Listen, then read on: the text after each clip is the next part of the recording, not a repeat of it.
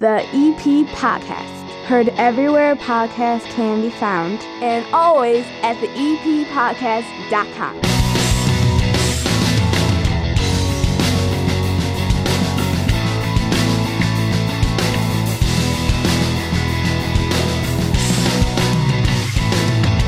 And belly on up to my nine foot homemade oak bar here in my basement in Evergreen Park and pour yourself a cold one. The weekend is upon us, and this is your EP Podcast Weekend Update. Ahead on the show, we're going to be talking with head coach Jerry Verde of the Evergreen Park High School Mustang football team. They are off to a 4 and 1 start and have a sneaky good opponent this weekend on the road.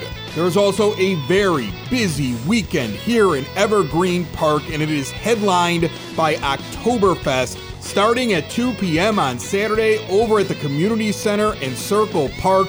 3450 West 97th Street. We have the whole rundown for you and what the EP podcast will be doing out there with our very own tent and a lot to give to you. And the entire show is brought to you by the First National Bank of Evergreen Park who reminds you that it's never too early to start teaching your kids about money. Help your kids take a step toward a healthy financial future with a junior savers account from the First National Bank of Evergreen Park. Located over in that iconic building at 95th and Pulaski, stop in there. They are the friendliest people. They will help you get a junior savers account that will have children earning interest on every dollar they deposit so they can watch their money grow. Show your kids how rewarding saving can be and learn more. BankEvergreenPark.com slash junior savers slash EP. No minimum required to open. Member FDIC. A busy weekend means we're looking at the weather. What's it going to be like out there?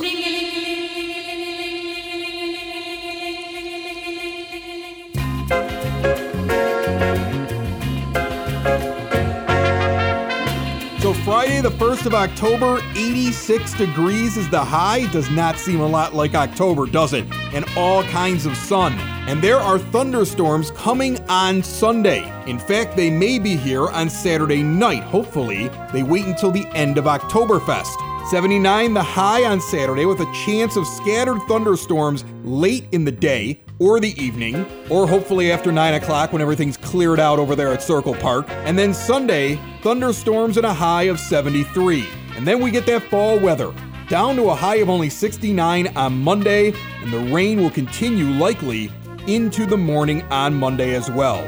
I have no fear though. Evergreen Park Oktoberfest is going to be a massive event, and you've got to get out there because it doesn't look like it's going to rain early in the day. Let's cross our fingers and hope that the system slows down that's on its way to this area. A beer garden with open outcry there, an art show, a kids' tent, a corn maze and pony rides, a petting zoo, and touch a truck. That's when kids get to check out really cool trucks and cars like police cars, fire trucks, possibly an army vehicle, I hear. There's entertainment by Jeannie McQueenie and the EPRD Dancers, Caesar the DJ, Wild Daisy Band, and do not forget the Stein hoisting competition that yours truly will be hosting out there at Oktoberfest. There's all kinds of food. It's going to be a literal taste of Evergreen Park. It's free to attend at the community center and at Circle Park, 3450 West 97th Street. And the EP podcast will be out there for the duration. It starts at 2 and goes until 9 p.m. Come by, check out our tent. We've got all kinds of free giveaways and we've got some contests that we'll be having. Maybe you walk away with some cash or a valuable prize. Come see me and Hannah and whoever may be stopping by to jump on the EP podcast as we record out there. We will see you on Saturday at Oktoberfest. Prost.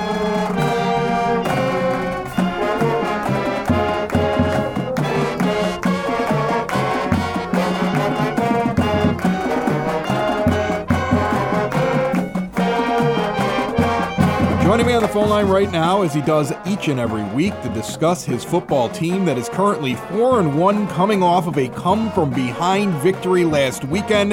Head coach of the Evergreen Park High School football Mustangs, Jerry Verde. How are you, coach? Good, Chris. You know, you guys win that game 14 13, but it, it's a come from behind, right? I mean, didn't you score late to finally take the lead? I, I didn't expect that to be so close, did you? Well, a couple things happened, and uh, we'll just start off with it, it was a good win. I mean, uh, it's deceptive, and there's some people that maybe you know would think that you know the, the score might should have been different, but uh, Argo Argo is a, a good team. They had a different uh, quarterback who uh, made them very very competitive, and they had some good athletes and and they played well. Uh, they did, and uh, you know we went into to halftime uh, down. We were we were losing uh, 13 to seven at halftime, and uh, yet we ended up scoring in the fourth quarter, and uh, you know we ended up keeping them off the board in the second half. But it, for us, it really was a was a good win, and uh, we had two big extra points kicked by Andrew Murphy, and and uh, you know it's the difference in the ball game. Anybody stand out in that game? Somebody, one of your players or two of your players that you just like, you know, that they, they made a they made a big impact.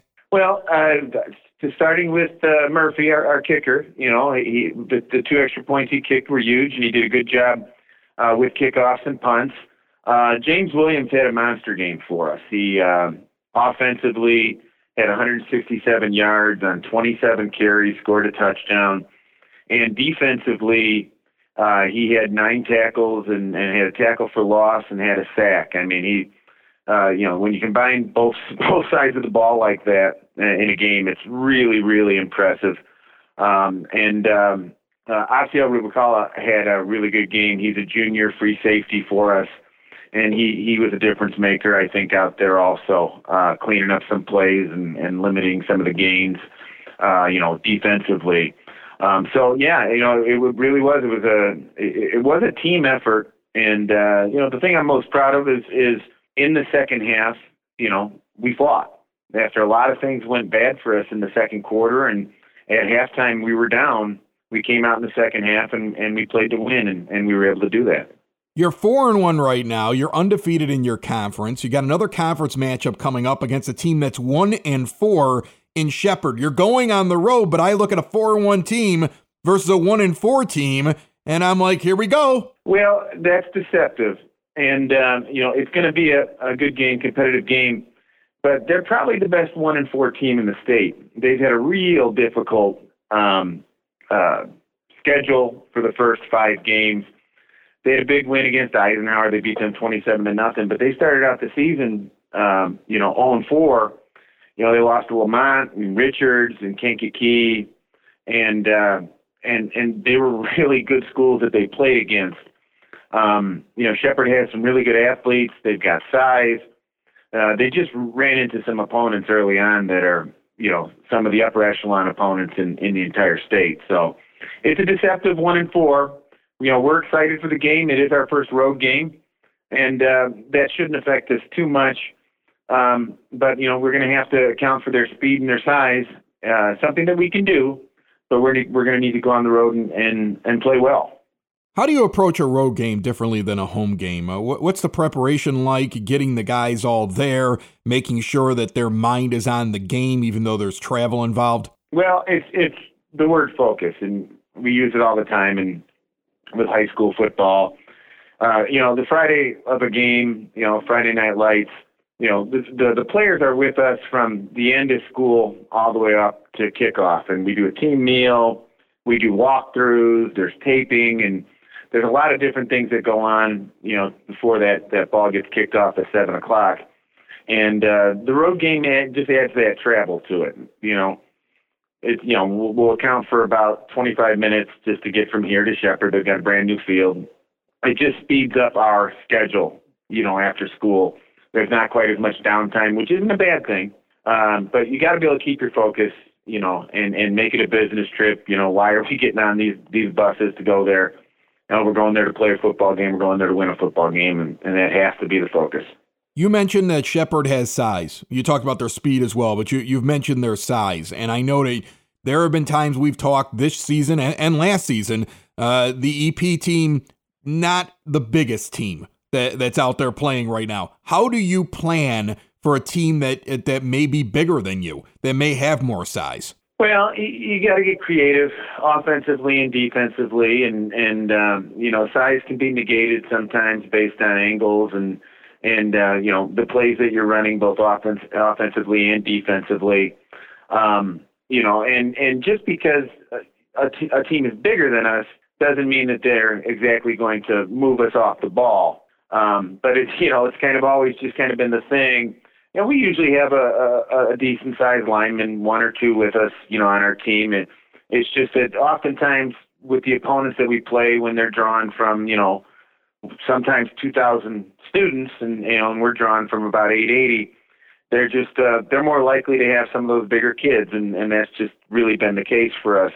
Well, for the last six years, for sure, and it, it's just something that you deal with, and and you know, it is an advantage on paper, and and sometimes there's a little bit of an advantage uh, as far as when you're lining up across from somebody and you, you notice their size. But once the ball gets kicked off, you know, you, you play, you know, and you negate that size by just trying to hopefully, you know, have a, have maybe a better game plan than, than what they have. The four and one Evergreen Park Mustangs take on Shepard in Palos. 7 p.m. kickoff. Friday night, the 1st of October, before you go to Oktoberfest over in Evergreen Park, uh, over at Circle Park, maybe go spend Friday night on the road cheering on your Mustangs. Coach Verde, good luck to you and the team, and we'll talk next week. Thanks, Rick. Building relationships, supporting the community, and service. These are the things that Country Financial stands for. They're more than just an office you may pass by as you drive through Evergreen Park. They're neighbors who lend a helping hand and support the fabric of your community, including charitable organizations, sports, financial education, and civic organizations. And since Country is already your neighbor, they want to get together and chat. Call your local Country Financial representative, Mike Thauer, today at 708 425 1559 to talk about the things that are important to you and how he can help you protect them. The Evergreen Park Recreation Department Candlelight Theater is still doing You Can't Take It With You. This is a classic Pulitzer Prize winning play. Performances on Friday night, October the 1st, 7:30 and Sunday afternoon, October the 3rd at 3 p.m. 12 bucks for adults, students and seniors, $10 general admission, no reservations, just show up. Performance Hall at the EP Senior Center, 9547 South Homan Avenue. They put on a great show. If you have time, stop by.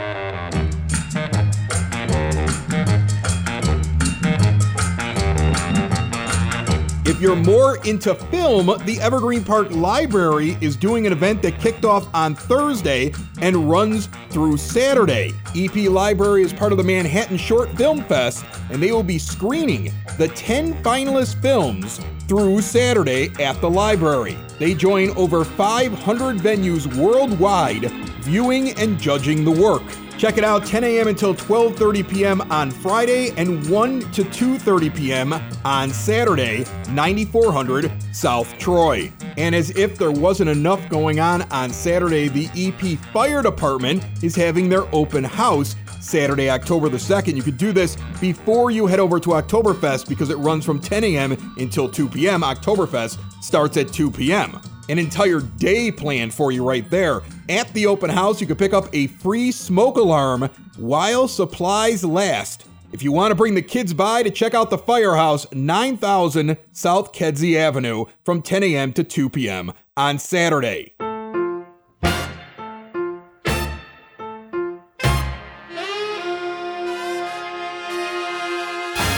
Some quick reminders for you. The youth department is still holding that babysitting class on October the 23rd, 9 a.m. to 3:30 p.m. Kids 12 and older. I highly recommend this class.